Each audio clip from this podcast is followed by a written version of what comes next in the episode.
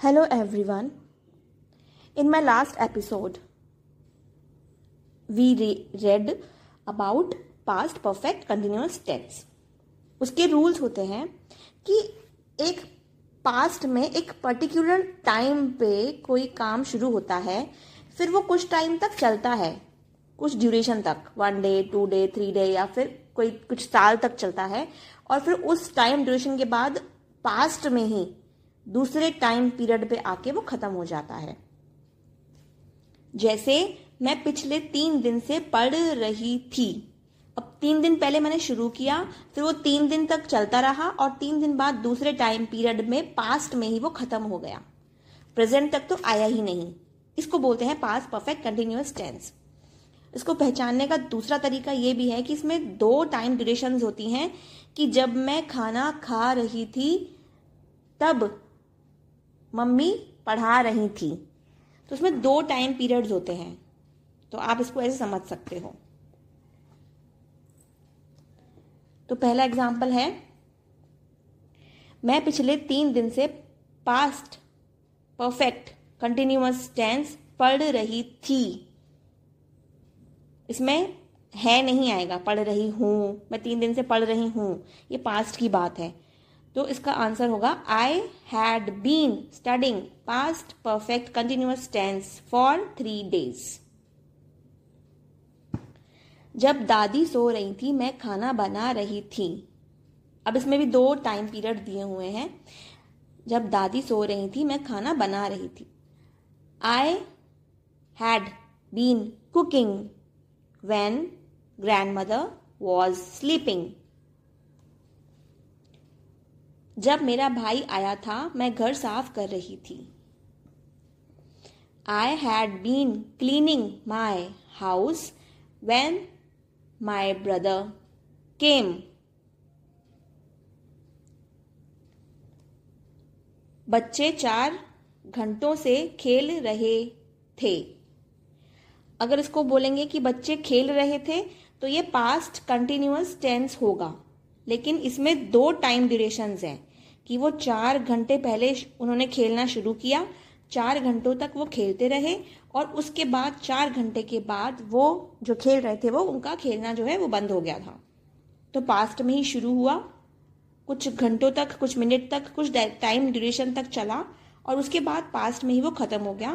तो उसका जवाब होगा, यानी कि ट्रांसलेशन होगा children had been playing for four hours इसमें सिंस और फॉर का यूज़ मैंने पिछले वाले एपिसोड में बता दिया है। आप जाके उनको सुन सकते हैं।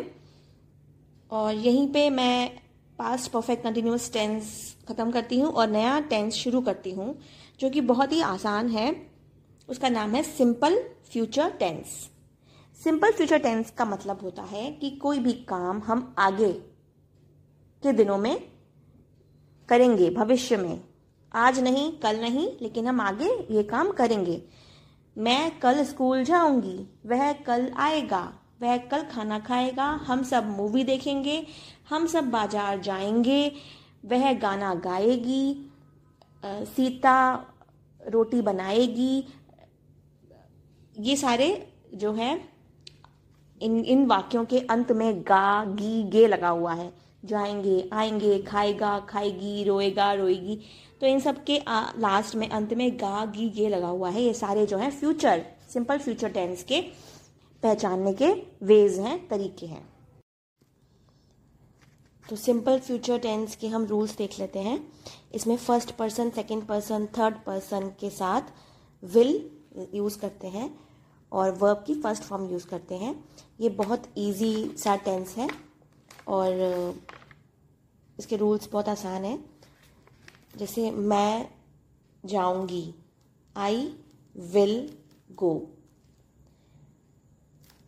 जब भी आप कोई नया टेंस करते हैं तो पिछले टेंसेस भी रिवाइज करते चलें। मेरे पुराने एपिसोड्स ज़रूर सुने। तो आप रिलेट कर पाएँगे। और वर्ब की फ़र्स्ट फॉर्म सेकंड फॉर्म और थर्ड फॉर्म कैसे कहाँ यूज़ होती है, इसको भी एक बार देखते रहें बीच बीच में। आप पढ़ोगे। यू विल रीड वह स्कूल जाएगा। He will go to school मैं खाना बनाऊँगी। आई विल कुक फ़ूड वह पढ़ाएगी। She will teach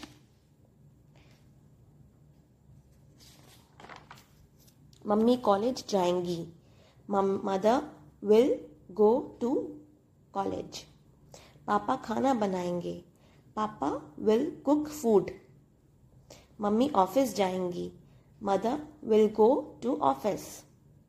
मैं गाना सुनाऊँगी। आई विल सिंग सॉन्ग हम गाना गाएँगे। वी विल सिंग सॉन्ग हम बाज़ार जाएँगे। We will go to market तुम पढ़ोगे। You will read you will study तुम सब टीवी देखोगे। यू विल वॉच टीवी तो बहुत आसान था ये। कुछ एग्जाम्पल्स मैं दे देती हूँ जिनको ट्रांसलेट आप कीजिएगा। मैं पायलट बनूँगी। वह दौड़ेगा। मम्मी पापा मार्केट जाएँगे। टीचर पढ़ाएगी। वह गाना सुनाएगा। तो इन वाक्यों को आप ट्रांसलेट कीजिएगा। विल और वर्ब की फ़र्स्ट फॉर्म यूज़ कर, करके। बहुत आसान है ये। Thank you so much for listening my podcast Take care.